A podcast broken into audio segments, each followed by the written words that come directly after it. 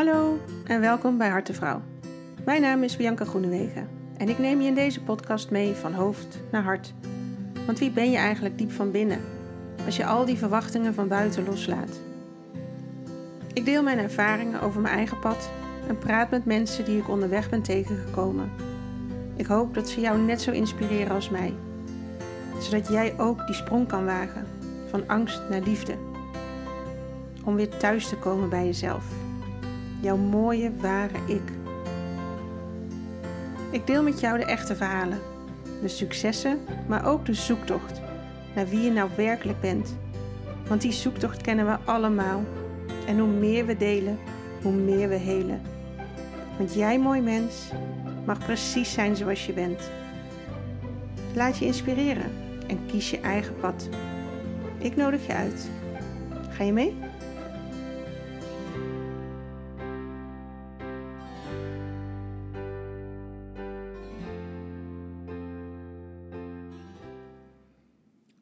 Vorige week heb ik jullie uh, wat meer laten inzicht gegeven, als het goed is, um, in het geboorte in kaart brengen. En het was eigenlijk tijdens de training van geboorte in kaart dat ik um, iets over mezelf te weten kwam. Wat nogal veel impact heeft gehad eigenlijk. Um, ik ontdekte tijdens die dag, daar in het oosten van het land, dat de kans heel groot is. En zie al dat ik het nog niet volledig hardop durf uit te spreken, merk ik. Um, dat ik een alleengeboren tweeling ben. Wat houdt dat nou in? Volgens mij heb ik vorige week ook al wel die term een keer genoemd. Um, een alleengeboren tweeling wil zeggen dat je samen um, in de buik terecht bent gekomen, maar dat jouw tweeling of meerling de reis niet af heeft kunnen maken. En het kan zijn dat hij al wel ontwikkeld was en echt in de buik zichtbaar was, uh, maar het niet heeft overleefd. Maar het kan ook zijn dat het al in zo'n vroeg stadium is gebeurd dat er misschien niet eens een bloeding heeft plaatsgevonden bij je moeder. Um, maar dat hij zich ofwel in de baarmoederwand heeft genesteld of ja, een soort van opgelost is eigenlijk. Um, anyway, bij mij kwam dit heel erg hard naar binnen. En um, ik heb daarna een aantal familieopstellingen gehad. Waarin dit heel sterk naar voren kwam. Ook een aantal um, energetische massages. Waarbij ik echt uh, heel duidelijk het licht van die ander um, voelde. Heel sterk. En ja, dat is, dat is heel erg mooi. Want het is echt een gevoel van thuiskomen. En het is tegelijkertijd heel erg pijnlijk. Want als je van plan was om met z'n tweeën hier het leven aan te gaan, dan kan je misschien voorstellen als je ontdekt door al jouw logica en levenservaring verder heen, dat er dus een tweede was die er niet meer is, dat dat ook wel een heel groot gevoel van verlies met zich meebrengt. Um, nou, daar, ja, daar balanceer ik ook wel een beetje op. En gelukkig heb ik een vriendin die mij er ook op wees van je moet echt eens boeken gaan lezen over alleengeboren tweelingen. Want ja, daar zitten gewoon heel veel punten die bij jou uh, spelen, die, die herken je daarin. En het helpt om te weten sowieso dat dat het is. Geeft wat inzicht en wat duidelijkheid. Het helpt ook voor mij ook om te weten dat ik niet alleen ben daarin. En sowieso dat ik niet alleen ben. Dus ook al is mijn tweeling zusje, want dat is het gevoel wat ik heb dat dat mijn zusje is, um, er niet meer. Ze is er wel, want ik krijg hulp van boven en daar heeft zij vast wel een aardige vinger in de pap. Als dat een beetje een zus van mij is, dan komt dat wel goed. maar goed, ik kwam dus in aanraking met alleengeboren tweeling tijdens geboorte in kaart en ik trok dat kaartje en daar stond iemand die heel moeilijk voor zichzelf kan kiezen. Um, heel check. Die wel eens heel boos kan worden als die het altijd alleen moet doen. Dikke vette check. Die altijd op zoek lijkt te zijn, maar niet weet waarheen, waar, waar die naar zoekt. Enorme check. Een hele rijke creatieve verbeelding. Check, check, check. Perfectionistisch. Check. Heeft moeite met ordenen en opruimen. Hele dikke vink. Vraag maar aan mijn man. Echt een dikke vink. Heeft ook veel moeite en zelfs angst om zichzelf te laten zien. Dat heb ik ook. Ik kan daar. Ehm, met mijn hoofd kan ik daar overheen stappen. Omdat ik heb op mijn opleiding geleerd hoe je jezelf moet presenteren. En dat kan ik. Maar diep van binnen, oeh, echt jongen. Hoe noemen ze dat ook alweer? Dan, dan ga je zeven keer dood. Ik weet niet meer wat de uitdrukking is, maar die heb ik in ieder geval. en wat ik een hele grappige vond, koopt graag dingen per twee. En uh, ik heb me dat nooit gerealiseerd. Ik heb niet een perfect huis, maar dat staat al dat ik uh, moeite heb met ordenen en opruimen. Maar ik kan ook heel moeilijk iets voor in huis kopen alleen. Ik uh, koop nooit één bloempot, ik koop er altijd twee. Ik koop nooit één kandelaar, ik koop er altijd twee of drie. Dat doe ik ook nog wel eens, drie, maar nooit één. Um, ik heb laatst, was ik weer die dag heel veel hiermee bezig. En uh, ik realiseerde me dat ik in die ochtend twee paar schoenen en twee hemdjes had gekocht. Ik dacht, wat gebeurt hier? Ik koop heel vaak twee spijkerbroeken tegelijk. Uh, mijn voorraadkast koop ik ook dingen per twee, want dat is handig. Dan denk je, ja, maar dat hoeft toch helemaal niet? Ik kan er ook gewoon inkopen. En het lukt me niet. Ik koop ze altijd per twee. Um, nou ja, dus ik herkende hier enorm veel in. Um, maar had ook een enorm verdriet hierna. Want ik, ik, ja, dat was er misschien, is dat wel het gevoel. Als je gewoon, dat heb ik vroeger ook wel gehad, van het is niet de bedoeling. Er is iets, is niet de bedoeling. En nu lijkt dat stukje dus niet de bedoeling te zijn geweest. Dat, ik was helemaal niet van plan om hier dit leven alleen te gaan doen. Ik had dat heel fijn gevonden om iemand waar je ten volle mee kan connecten om die naast je te hebben. Nog steeds hoor, kan ik daar heel erg door geraakt worden. En ik weet dus niet hoe het is voor tweelingen om dat te hebben, maar in mijn hoofd. Oh, dat, je kan denk ik lezen en schrijven met, met zo iemand. Ik raak ook altijd wel ontroerd van het beeld van tweelingen. Ik, ik raak wel weer geïrriteerd, dat moet ik ook zeggen, als die als één persoon worden behandeld. Dus dat ze allebei dezelfde kleren aan hebben helemaal hetzelfde uiterlijk. Uh, dat stoort me, want ik voel heel duidelijk dat het twee personen zijn. Maar goed, het feit dat die van mij niet is meegekomen, dat is wel iets om gewoon van te janken natuurlijk. Um, nou, wat ik net al zei, ik heb um, bij een vriendin van mij, die is heel goed in, um, ja, is het een healing? Misschien als het wel zo genoemd wordt, ja. Het is een aanrakingsmassage. En daarbij heel sterk gevoel gehad toen zij bij mijn rechterschouder kwam. Daar, daar barstte echt het licht naar buiten. En dat was voor mij zo'n sterk gevoel dat dat mijn zusje was, mijn tweelingzusje. Uh, het was heel mooi, maar zoveel licht. Het maakte voor mij ook heel duidelijk dat ik dacht, ja, als zij zoveel licht had, dan is het best wel moeilijk om het aardse, het, de donkerte hier op, op de wereld aan te kunnen.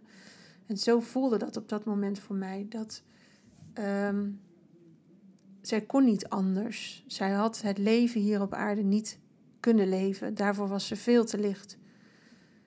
Um, en dat hielp mij ook wel weer. En het bracht ook wel weer balans daarin. Dat ik dacht, ja, als jij zoveel licht bent, dat, dat gaat niet. En ik heb juist wel zwaarte. Maar misschien heb ik ook wel een deel van haar licht gewoon meegekregen. Dat zou heel goed kunnen, hè? Maar wat grappig is, nu heb ik dus dat boek gelezen door die die vriendin aanraden. Ehm, ik wou dat ik twee hondjes was. En je kent misschien dat gedicht, dan kon ik samen spelen. Ik ken dat gedicht ook van vroeger. Ik werd daar altijd heel vrolijk van toen ik dat hoorde.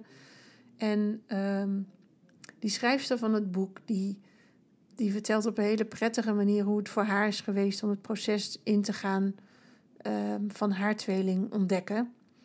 En dat is het. Kijk, ik hoorde het, denk dat is drie jaar geleden geweest. Dat is voor het eerst. En dan haakt er iets aan. En ik kan het ook niet heel goed uitleggen, maar dat kan je niet meer loslaten. Als iets ineens klopt, dan ja, heb ik ook wel door de jaren nu heen geleerd dat ik dan wel mag vertrouwen dat het zo is. Mijn, mijn lichaam geeft mij de goede uh, bevestigingsprikkels, zeg maar. Tintelingen soms, hè, kippenvel momenten. Uh, waarbij ik echt wel heb geleerd dat wanneer ik zo'n moment heb, dat dat klopt. Dat dat dan waar is. Nou, zo ook dus bij dit. En toch, zoals je aan het begin van deze aflevering hebt gehoord, vind ik het nog best wel moeilijk om het uit te spreken. Want het feit dat ik dit geloof en dat ik dit heel sterk voel, betekent dus ook dat mijn moeder bijvoorbeeld ook een kindje nog verloren heeft. Ehm, dat mijn zus nog een ander zusje erbij heeft. En daar gaat hij voor mij knellen. Dat vind ik nog heel spannend. Waarom bespreek ik dat nu in deze podcast? Vraag je je af. Hele goede vraag. Dat is toch een beetje de pipi langkous in mij. Van, ik heb het nog nooit gedaan, dus ik denk wel dat ik het kan. Ik duik er dan maar gewoon in en dan zie ik wel hoe ik boven kom. Dat is ook wel wat ik wel vaker doe.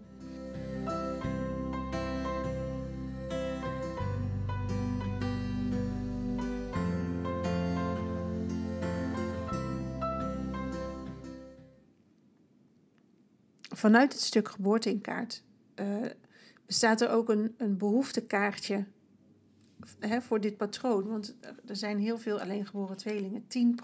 10% van ons is onbewust een alleengeboren tweeling. Uh, dus als jij een van die dingen die ik net opnoemde ook heel... Nou, ik zou niet bij één al denken dat het op jou slaat. Maar als je het rijtje ook aardig kan wegvinken... Um, nou, dan is het iets om even in je achterhoofd te houden. Sowieso denk ik, op het moment dat jij geraakt wordt door dit stuk, is het iets om bij jezelf op onderzoek uit te gaan. Want je wordt niet voor niks geraakt. Dat weet je zelf ook. En je wil daarvan wegkijken en dat snap ik helemaal. Want pijn voelen is niet leuk. Maar het gaat je ook heel veel oplossingen geven. Het gaat je heel veel begrip geven. Het gaat je heel veel liefde geven. En dat zou ik je wel willen gunnen eigenlijk. Maar als je kijkt naar het het, het behoeftekaartje wat er aan zit bij alleen geboren tweelingen, wat die nodig hebben, waar hun behoefte ligt, is dat die tweelinghelft wel erkend wordt. En daar zie ik ook wel een rol voor mij, dus ook binnen mijn oude gezin, wat ik dan zo spannend vind. Um, om die verloren helft wel gewoon te erkennen. Die hoort erbij. Het is een van het gezin. Um, andere behoefte die er is, is om zonder schuldgevoel voor jezelf te kunnen kiezen ik heb, was het vorig jaar volgens mij, was ik op stilte weekend met Sonja, waar ik ook uh, een podcast mee heb opgenomen. We waren op Tessel en ik stond in een opstelling. Um, ik weet even niet meer wat ik had ingebracht. Maar op een gegeven moment ging het over het goed willen doen. En uh, zij, zij gaf me. Zij, zij wilde me geruststellen met iets dat ik had het goed gedaan. En ik moest zo hard huilen dat iemand zei: Ik had het goed gedaan. En eerst dacht ik van, oh wat fijn dat ik erkend word hierin. Dat ik, dat ik het dus wel goed doe. Dat ik mag, ervan uit mag gaan dat ik het goed doe. En toen pas kwam de pijn. Echt niet te handelen pijn bijna. Ik zei, maar ik heb het niet goed gedaan, want ik heb haar achtergelaten. Dat was zo'n openbaring. Dat is waarom ik niet snel vind dat ik iets goed doe. Heeft niks te maken met de actie in dat moment. Heeft alles te maken met mijn tijd in de baarmoeder. Ik heb het daar niet goed gedaan. En dat is een overtuiging die heel moeilijk te stoppen valt. En ik weet dat het goed is om hem wel te stoppen. Maar hij is lastig, believe me. en um, ik heb toen heel hard moeten huilen. En ik heb het volgens mij later weer gehad, ja, in een andere. Ehm, toen ik op het enneagram stond en het procesmodel moest lopen. Toen vroeg ik me af waarom ik toch zo snel, zo vaak uh, voor die ander bezig ben in plaats van voor mezelf. En toen kwam ik op een punt waarop ik ook echt helemaal losbrak. Dat ik zei, ja, ik ben dus continu iedereen aan het Alsof ik overal lijntjes uitgooi, oh mijn voelsprieten uitzet op zoek naar haar. Dat is wat ik aan het doen ben. Ik ben de hele tijd aan het zoeken of ze er is. En ze is er niet. En daar komt die, die sluimerende teleurstelling, die sluimerende pijn daaronder ook vandaan. Maar dat is een onderbewust iets wat continu dat lijntje uitgooit en wat zorgt, eh, dat is uh, positief iets. Dat zorgt ervoor dat ik uh, heel gevoelig ben, mensen snel kan lezen, um, heel goed kan invoelen. Maar het is ook vermoeiend om altijd maar op die ander gefocust te zijn en heel moeilijk bij jezelf te kunnen blijven. En ik ben echt, sinds ik hiermee aan de gang ben, ben ik ervan overtuigd dat hier de oorsprong ligt. Ehm, en dat helpt wel, je wordt er zachter van. Want door haar een fysieke plek te geven, door haar te erkennen en door ook nu over haar te praten, ehm, ja, neemt ze daar een plek in. Waardoor ik minder geneigd ben om bij anderen te zoeken. Want ik heb een plekje waar ze is. Uh, een soort afgebakend deeltje of zo. Dus het geeft heel veel rust. En vooral rust omdat ik nu weet waar het vandaan komt. Weet wat er speelt. En daar oké mee mag zijn. In plaats van mezelf steeds afkeur van... Oh, Bianc, blijf toch eens bij jezelf. En doe het toch eens niet steeds voor een ander. Ja, dat is heel leuk gezegd. Maar als jij dezelfde uh, basis hebt als ik, dan is dat niet te doen om het niet te doen. Want je doet het al. Voordat je start met alles, doe je het al. Um, oh, dat is wel weer grappig. Want nu lees ik op dat kaartje van de behoefte. Is dus je tweelingbroertje of zusje een fysiek plekje geven. Ja, dat is wat ik precies net heb verteld. Een andere behoefte is dat je fouten mag maken. En die vind ik nog steeds heel lastig. En nu ik weet waar die vandaan komt, wordt die ook makkelijker. Maar dat, dat doet gewoon nog wel steeds pijn. Dat ik, er zit toch nog een stemmetje in mij die denkt, en misschien is het arrogant, dat ik haar wel had moeten redden. Mogen redden, moeten redden.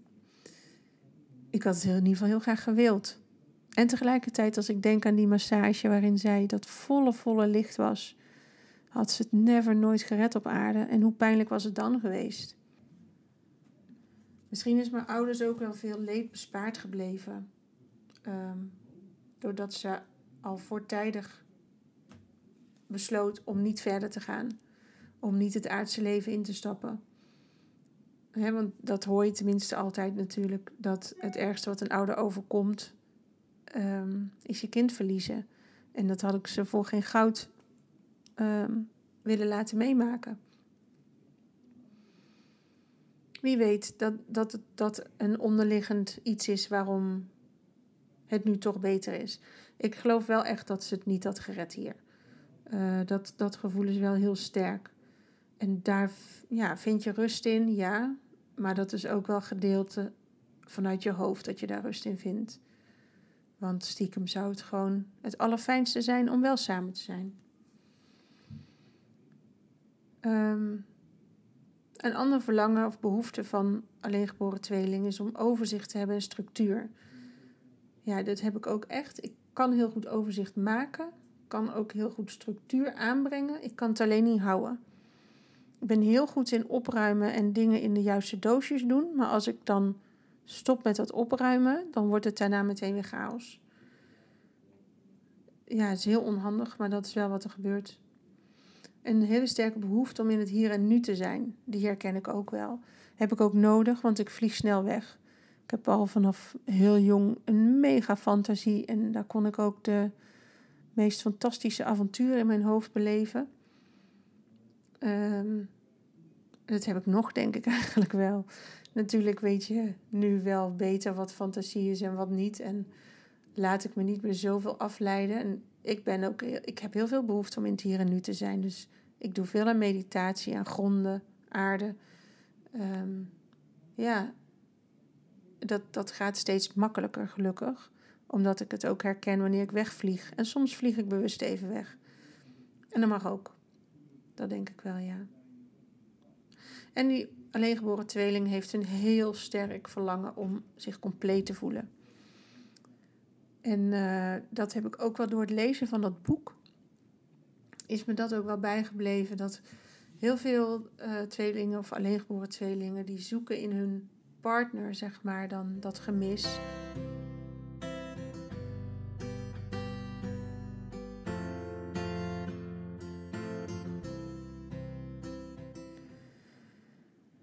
Het is een mooi boek. Ehm, ik wou dat ik twee hondjes was. Echt heel mooi. En die schrijfster vertelt ook over die innerlijke onrust. Dat je altijd maar zoekende bent. Geen idee naar wat, maar je probeert maar die leegte op te vullen.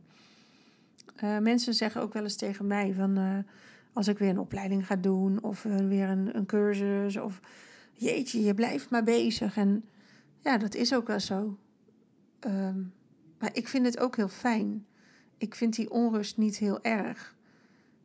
Ik word ook heel onrustig um, als het stilstaat, zeg maar.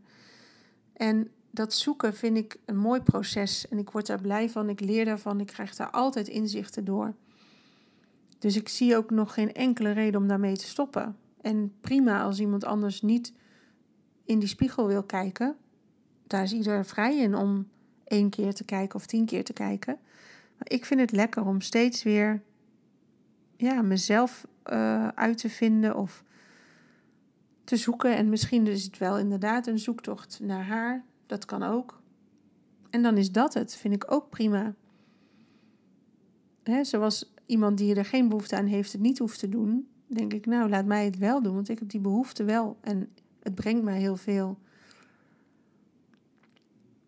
Maar zij schrijft dus inderdaad in het boek ook over hoe je die zoektocht naar die twin ook zo kunt projecteren op je partner. En dat is ook wel een stuk waarmee ik. Ja, worstel is een groot woord misschien, maar ik, uh, ik heb wel heel veel taken of zo. Nou, taak is ook weer een gek woord om dat te beschrijven, maar er zijn heel veel dingen die ik hoop te vinden bij mijn partner. En als je ze op een rijtje zet, is dat echt onmogelijk. En moet ik er zelf ook niet aan denken dat iemand al die dingen bij mij zoekt. Maar ik kom nu pas een beetje tot het besef dat uh, mijn partner sowieso niet al die dingen hoeft te, voorzien. Daar kan ik ook andere mensen voor inzetten. He, je kan en uh, een goede vriend zijn en uh, een, een bedpartner en een goede vader. En je kan uh, een luisterend oor bieden. En je kan achter iemand staan. En je kan ook nog zelf dingen ontwikkelen. En dat kan, maar dat is wel allemaal heel veel. Dus je kunt ook bekijken wat iemand je. Dat leer ik nu van wat iemand je wel biedt. En dat is heel veel, believe me. Maar dat heb ik niet altijd gezien. Ik was altijd nog op zoek naar meer daarin. En dat is eigenlijk best wel gemeen. Want die lieve man die was altijd al hartstikke lief voor me. maar goed, dus dat is zo'n enorme betonnen plaat, hè? Dus dan zie je dat niet altijd. Maar gelukkig wel steeds beter. En ik zie steeds meer uh, dat, dat die rollen niet in één persoon vertegenwoordigd hoeven te worden. En dat je dus ook prima uh, je verhaal bij een ander kan doen. En dat dat net zo goed oplucht. En dat je um, de steun voor het een en ander bij weer een ander haalt. En dat dat ook heel fijn is. En dat een, uh, iemand die je hart spiegelt of een, die, die even tegengas geeft, dat dat ook iemand anders mag zijn. Omdat jij wordt daar beter van. En wie dan die input geeft, dat is eigenlijk, ja, dat is helemaal niet zo belangrijk. En ik heb dat altijd wel op één persoon gegooid. Andere kenmerk van de alleengeboren tweelingen is dat ze heel goed met meerdere dingen tegelijk bezig kunnen zijn. -huh. Van allerlei ideeën, van alles opstarten. Want je denkt echt dat dit het echt gaat zijn. Dit gaat het zijn. Dit is wat je moet doen. En toch lukt het niet om dat af te maken. Die is ook zo herkenbaar voor me. Dat vond ik altijd echt super frustrerend. Ik vond mezelf slap dat ik het niet afmaakte.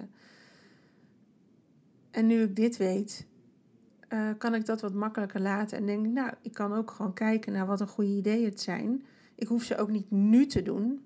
Dat heb ik ook al wel geleerd. En ik mag ze gewoon in het universum slingeren. En wat er uitkomt, wat er meant to be is, dat gebeurt vanzelf. Daar hoef je weinig heel hard aan te werken. Op het moment dat ik hard werk, dan is er iets niet uh, aan het stromen. Dus dan mag ik weer even achteroverleunen en kijken wat er aan het gebeuren is. Wat ik nou zo enorm probeer te forceren. Ik weet niet of jij dat herkent, maar dat is in mijn thema, mijn leven wel echt een thema. Door dat lijntje met die uh, andere in de buik, hè, waar je dus zo hypersensitief van kunt worden, ehm, kan het ook zijn dat je dus een soort van twee uitersten gaat leven. Het is ook wel eens zo dat je ehm, het leven van die ander gaat leven. Dat je soms heel veel dingen doet waarvan je eigenlijk denkt: waarom doe ik dat nou zo? Dat past helemaal niet bij mij. Maar het zou heel goed kunnen dat het wel bij het karakter van jouw twin uh, paste. En dat je toch uit alle macht probeert om jullie beide leven uh, geldend te maken of, of zichtbaar te maken. En daar zit ook een enorm schuldgevoel achter. Dat vertelde ik al eerder ook. Hè, van waarom ik wel, waarom mag ik leven? Waarom mag ik wel door en jij niet? En dat is een hele onbewuste. Want als je aan mij zou vragen, zeg ik ja, natuurlijk heb ik recht om te leven. En, en toch, als je hem afzet tegen mijn tweeling, ja, ja, welk recht heb ik dan? Ik snap het wel dat ik het recht wel heb, want ik voel ook dat ik hier sta. Maar ik kan me ook heel goed voorstellen dat heel veel tweelingen, en ik zal dat ongetwijfeld zelf ook hebben. Maar zoals ik al zei, ik zit daar ook nog midden in het proces eigenlijk. Ehm, dat je niet voor de volle 100% het leven aangaat. Want kiezen voor het leven is eigenlijk kiezen tegen de ander. Die laat je daarmee achter. En ehm, dat is natuurlijk niet wat je wil, want je wilde het samen dat kan een hele logische redenering zijn om niet vol het leven in te stappen. Ja, dat is nu bij mij wel um, het geval. Maar ik zei net ook, hè, die twee uitersten die je kunt beleven. Het wil ook zeggen dat je misschien zowel die grote lijn heel snel kan zien en tegelijkertijd details heel goed kunt koppelen. Wat eigenlijk gek is, hè? want meestal ben je of het een of het ander. En je ziet bij deze alleengeboren tweelingen dat het beide mogelijk is. En nou ja, dat heeft misschien ook wel weer met die sensitiviteit te maken, die natuurlijk op alle vlakken zich kan laten zien. Ehm, maar daardoor kun je dat allebei doen. Hè. Je, je, je screent het in een split second. Heel simpel. Als kind misschien heb je veel tegen jezelf gepraat, alsof er iemand bij je is. Hele levendige fantasie. Ik had dat wel in ieder geval. Ik weet, als ik ging slapen, dan was ik zeker nog een half uur bezig met gesprekken. Ja, tegen wie, tegen wat, waarover, zeg het maar. Ehm, en ik had ook tot best wel laat ja, een soort zakdoek, een, een knuffeldoekje. En dat vond ik lastig om daar afstand van te doen. En als ik die bij me had, dan was het safe, was het veilig, was het fijn. En die moest ook op een bepaalde manier ruiken. Dus die mocht niet nieuw in de was. Als die uit de was kwam, dan moest ik hem eerst helemaal in mijn handen bijna laten bezweten. En dan pas uh, was het weer goed. En ik kon echt uren dromen. Gewoon een beetje naar buiten staren, kijken naar het niks.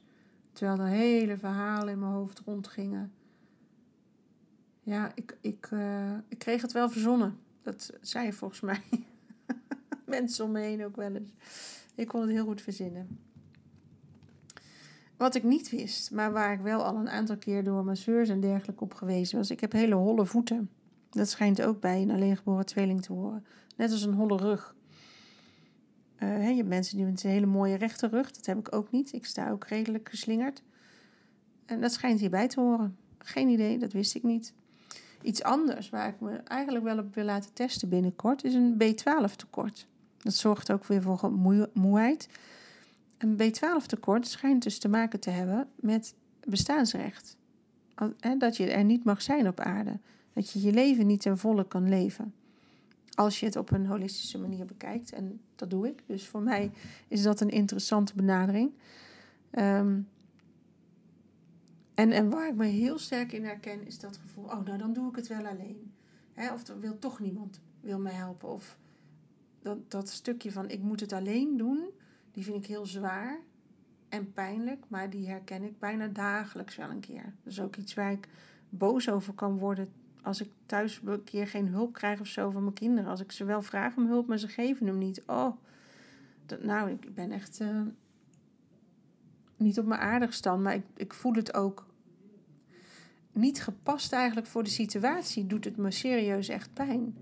En, en nu ik dit boek gelezen heb, komt dat een beetje op zijn plek terecht. Ik denk, jeetje, dat is het dus. Want ik heb me zo vaak afgevraagd van, jemig, waar maak je je druk om? Waarom doe je er zo moeilijk over? Dan doe je het toch gewoon zelf. Het is niet dat ik het niet kan, maar oh, wat een enorm gemis of afwijzing zit daar dan onder. Ja, dat komt dus blijkbaar hierover.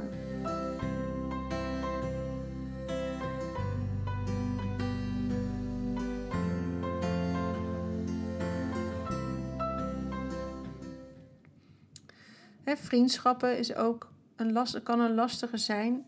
Je wil wel heel graag een maatje door dik en dun, maar dat lukt gewoon niet. En waarschijnlijk komt dat vanuit die overtuiging. Hè, van degene die ik lief heb, die laat mij in de steek. Dat is ook gebeurd bij het prille begin.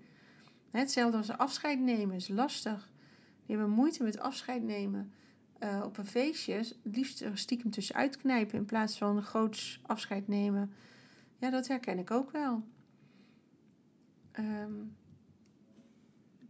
het zijn allemaal dingen die daarmee te maken kunnen hebben. En nou, die partner die kan dus maar heel moeilijk voldoen aan jouw verwachtingen.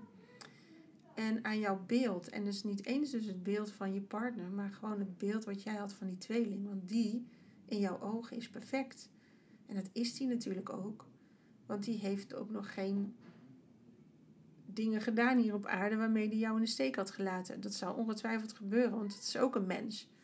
ik geloof niet dat alle tweelingen nou 100% van de tijd tevreden zijn met elkaar. Die hebben ook ruzie. En die balen ook van de ander dat hij dat heeft gedaan, terwijl hij zo'n behoefte aan, had aan het ander. Maar die kritiek dus die je, waarmee je eigenlijk al je, je, je verwachting zo hoog hebt, dat beeld zo sterk hebt neergezet, daar kan bijna niemand aan voldoen. En tegelijkertijd kan je heel veel onzekerheid ervaren als je partner bijvoorbeeld weg is, maar niet weet wanneer die terugkomt. En hetzelfde met als je iets belooft, maar niet nakomt. Oh, dan, hè, dan zit je, hè, dan ben je dus weer alleen. En je weet niet of die ander nog komt, je weet niet of het nog gaat gebeuren. Die onzekerheid, dat is ook waar je heel snel mee te maken krijgt als alleengeboren tweeling. Want misschien was jij nog wel helemaal verbonden in die buik met die ander.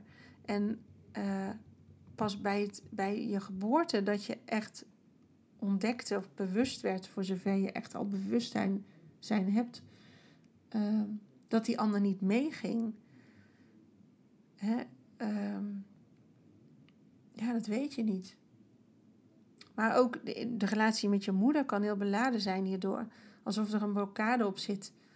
Uh, misschien dat je wel best onverklaarbaar zo boos bent op haar. want jij bent in haar buik, waar het allemaal veilig zou moeten zijn om te groeien en je voor te bereiden op dat leven. Daar in die buik werd jij geconfronteerd met de dood. Dat is wel iets anders, hè? Daar is die buik eigenlijk niet voor bedoeld. En dat aankijken is gewoon heel erg pijnlijk. En dus ook je moeder aankijken kan heel pijnlijk zijn, omdat je haar met jouw geboorte al geassocieerd hebt met dood in plaats van met leven.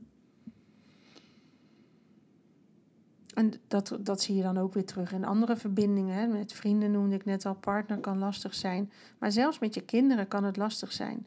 Dat je niet volledig durft te binden. Dat je automatisch een soort afstand bewaart. Alsof je ergens innerlijk bevriest of zo. Zodat je het niet hoeft te voelen. want als ik me niet 100% bind, dan hoef ik bij een verlies ook niet 100% te voelen. Ja, dat klinkt nog wel een beetje dat magische denken hè, van die kinderen in voort moeite hebben met kiezen, hoort erbij. Of echt totaal niet weten wat je nou eigenlijk zelf wil. Ja, dat ken ik ook wel. Enorm uh, geëmotioneerd kunnen raken bij films. Muziek zou ook kunnen. En een fascinatie voor even of symmetrische dingen. Gelijke getallen. Mooie nummercombinaties. Hè? 2222, dat is er zo een. Als je daar echt door aangetrokken wordt, nou, wie weet. Geldt het ook voor jou. Ik merk zelf, en dat is misschien een gekke eigenschap, maar ik weet niet beter. Dus ik dacht altijd dat iedereen dit deed. Ik zoek in de sterren altijd naar een driehoek. Uh, dat, dat verwart me dus weer, omdat ik nu heb gelezen dat het vooral om even en symmetrische zaken gaat. Maar ik zoek naar driehoeken. Uh, gelijkpotig ben ik ze meestal aan het uh, meten, maar ook drie gelijke delen. Dat vind ik een heel interessant. En ik heb over twee weken een afspraak met Charlotte. Zij is gespecialiseerd in alleengeboren tweelingen. Dus ik hoop dat zij me daar meer over kan vertellen. Want dat ik zo naar driehoek op zoek ben, dat staat een beetje haaks op dit uh, tweelingenverhaal. Dus dat vind ik een interessante. Um, en ben je zo'n tweeling, dan kan je zowel een perfectionist zijn als een sloddervos samen. En dat ben ik ook. Ik wil dingen heel graag goed doen, maar ik ben zo chaotisch als wat, vooral in mijn huis. Mijn werk valt het mee, maar het heeft vooral met opruimen te maken. Maar ik ben ook een perfectionist, want ik wil echt de dingen die ik doe, moeten gewoon goed zijn. Ik kan niet dingen half doen. En er zijn een, is een met geld. Nou, die heb ik ook uh, al eerder langs gehad. Daar heb ik ook al hard aan gewerkt en die is nu een stuk verbeterd. Maar er zal ongetwijfeld nog wel een hobbel te nemen zijn. Dat geloof ik wel, ja. Ja. De grootste les, denk ik, voor alleengeboren tweelingen... is dat je ja, misschien is dat het wel, hè? dat leren van jezelf te houden. Van jou, wie jij bent, jij als persoon. Dat je je hart durft te openen. En dat je dan ook van de mensen om je heen kan houden. Zonder die angst om ze te verliezen. Want zij gaan niet bij je weg.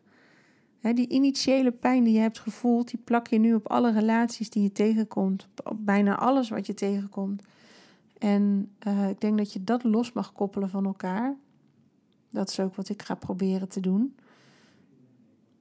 En tegelijkertijd is dat misschien wel het moeilijkste wat er is, omdat het juist al in die fase zo vroeg ontstaan is. Zie dat nog maar eens af te leren als je het zo intens hebt beleefd als, als babytje, als foetus, embryo, zieltje. Um, in welke fase dan ook. Dat is lastig als, dan, als je dat koppelt aan degene die ik nu zo, waar ik zo intens mee verbonden ben, die verlies, die ga ik verliezen of die laat me in de steek. Dan is dat heel lastig om het gewoon hier op de aarde op een andere manier te bekijken. Maar het is wel de oplossing. Dus dat is ook wat ik te doen heb. En ik heb daar nog meer in te doen, daar ben ik me ook wel van bewust. Nou, dat ga ik dus ook doen. Ik ga met Charlotte daarover praten. Ehm, ik ben heel benieuwd hoe deze informatie voor jullie binnenkomt. Als je hier er nooit van gehoord hebt, dan klinkt het misschien gek. Maar misschien tril je er wel enorm op aan, dat kan ook. Vind ik wel interessant om je, als je dat even laat weten in, uh, in een persoonlijk bericht of zo, een privéberichtje of in een appje. Want ik denk dat het wel goed is om daar met elkaar over te praten. Want je bent dus niet alleen. En het is niet raar. Al die eigenschappen die je niet zo goed kon herleiden. Die kunnen heel goed hier vandaan komen. Er zijn er meer met jou. Hè? Uh, wat ik al zei, 10% van alle mensen is een alleengeboren tweeling of meerling. Kan je nagaan, hè? Dat zijn er echt veel. Dat wil eigenlijk zeggen dat alle families groter zijn dan waarmee je werkelijk aan tafel hebt gezeten. Ook een interessante om daar weer naar te kijken. Ook in het kader, hè, het familiesysteem hebben we het al eerder over gehad, daar gaan we het nog vaker over hebben daar is het ook interessant. Ik had bijvoorbeeld dat mijn, mijn broer, die tussen mijn oudste zus in zit en mij, um, daar heeft moeder miskraam bij gehad, dat wist ik ook. Maar die, die deed er eigenlijk niet toe in ons gezin. Waarbij, waardoor zeg maar, mijn zus was het eerstgeborene, ik, uh, ik was de tweede. Maar ik was dus geen tweede kind, ik was het derde kind. Want die broer zat daartussen. En we gingen in de opstelling staan, hè? vader, moeder, uh, oudste kind, jongste kind. En ik wiebelde op die plek. Ik wiebelde, wiebelde, wiebelde. En op een gegeven moment zegt uh, de opsteller... Uh, heeft je moeder een miskraam gehad? Zegt ja, tussen mijn zus en mij in. Zegt, oh, dan moeten we daar iemand neerzetten. Oké. En op het moment dat er iemand tussen mijn zus en ik in ging staan... toen voelde ik me op mijn plek. Toen kon ik stilstaan. Toen grondde ik meteen. Het voelde heel warm ook dat die persoon er was voelde ook veel beter in de relatie met mijn zus, dat dat klopte. En ik stond gewoon nu op de plek waar ik hoorde te staan. Dat was heel erg fijn. Ehm, ik vond het wel raar toen. Wat ik heb gedaan is mijn moeder een brief geschreven. Waarin ik dit heb uitgelegd, eigenlijk wat er gebeurde, wat ik heb ervaren. En ook haar ja, een soort van toestemming te geven. Want zij wist dat ze een miskraam had gehad. Maar ze praatte er eigenlijk nooit over met ons. En dat ik zei, joh, jij hebt zoveel liefde in je zitten. Dus dat kindje hoort er gewoon bij. Wij zijn dan een gezin ehm, waarin drie kindjes thuis horen in ieder geval. Ja, en nu denk ik zelfs vier en misschien nog wel meer. Maar ehm, daar ga ik achter komen. Er is gewoon liefde genoeg. Dus ehm, je hoeft niet voor ons daar nooit verdrietig over te zijn of daar niet over te hebben. Of, of wat dan ook. En nou, ze vond het heel fijn dat ik uh, in ieder geval die brief had geschreven. En dat ik ja, ook denk ik dat haar gevoel erkend was. Want ik denk dat het voor elke vrouw een trauma is. En elke man zal het ook een trauma zijn. als je een kindje verliest, hoe klein ook. En dan weet je wel dat het beter is. Uh, dat de natuur het op die manier ook regelt, want daar geloof ik echt wel in. Maar het feit dat het beter is, wil niet zeggen dat het geen pijn doet. Want het is wel gewoon jouw kindje waarmee jij al aan het verheugen was om het in jouw leven te krijgen. En het kindje komt niet. Nou, dat doet zeer. Dus ja, ik geloof dat dit hem is. Voor nu, voor alleen geboren tweeling. Ik denk dat ik hier nog wel op terug ga komen, want ik heb hier zelf echt nog heel veel in te leren. Ehm, als je geraakt bent, leer alsjeblieft met me mee. Ga het onderzoeken. Ik denk dat het heel veel duidelijkheid kan geven voor je, heel veel rust kan brengen.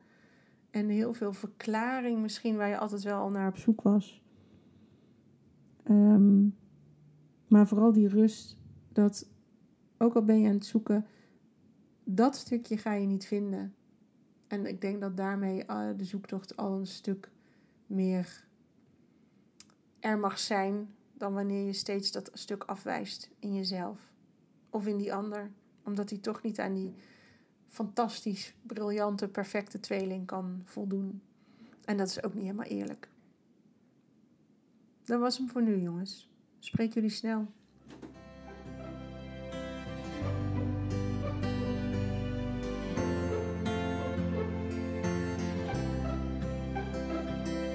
Dat was Hartevrouw voor deze week. Fijn dat je erbij was. Abonneer je op deze podcast, dan mis je geen enkele aflevering meer. Je kunt me ook volgen op Facebook of Instagram. Zoek dan op Bianca Groenewegen Coach. Dan kom je vanzelf bij mij uit. En ben je klaar om zelf op avontuur te gaan? Voor die sprong van angst naar liefde? Van hoofd naar hart? Stuur dan een mailtje naar contact.biancagroenewegen.nl We gaan samen kijken welk pad bij jou past. Hopelijk ben je er volgende week weer bij. Spreek je dan. En niet vergeten, jij bent perfect, precies zoals je bent.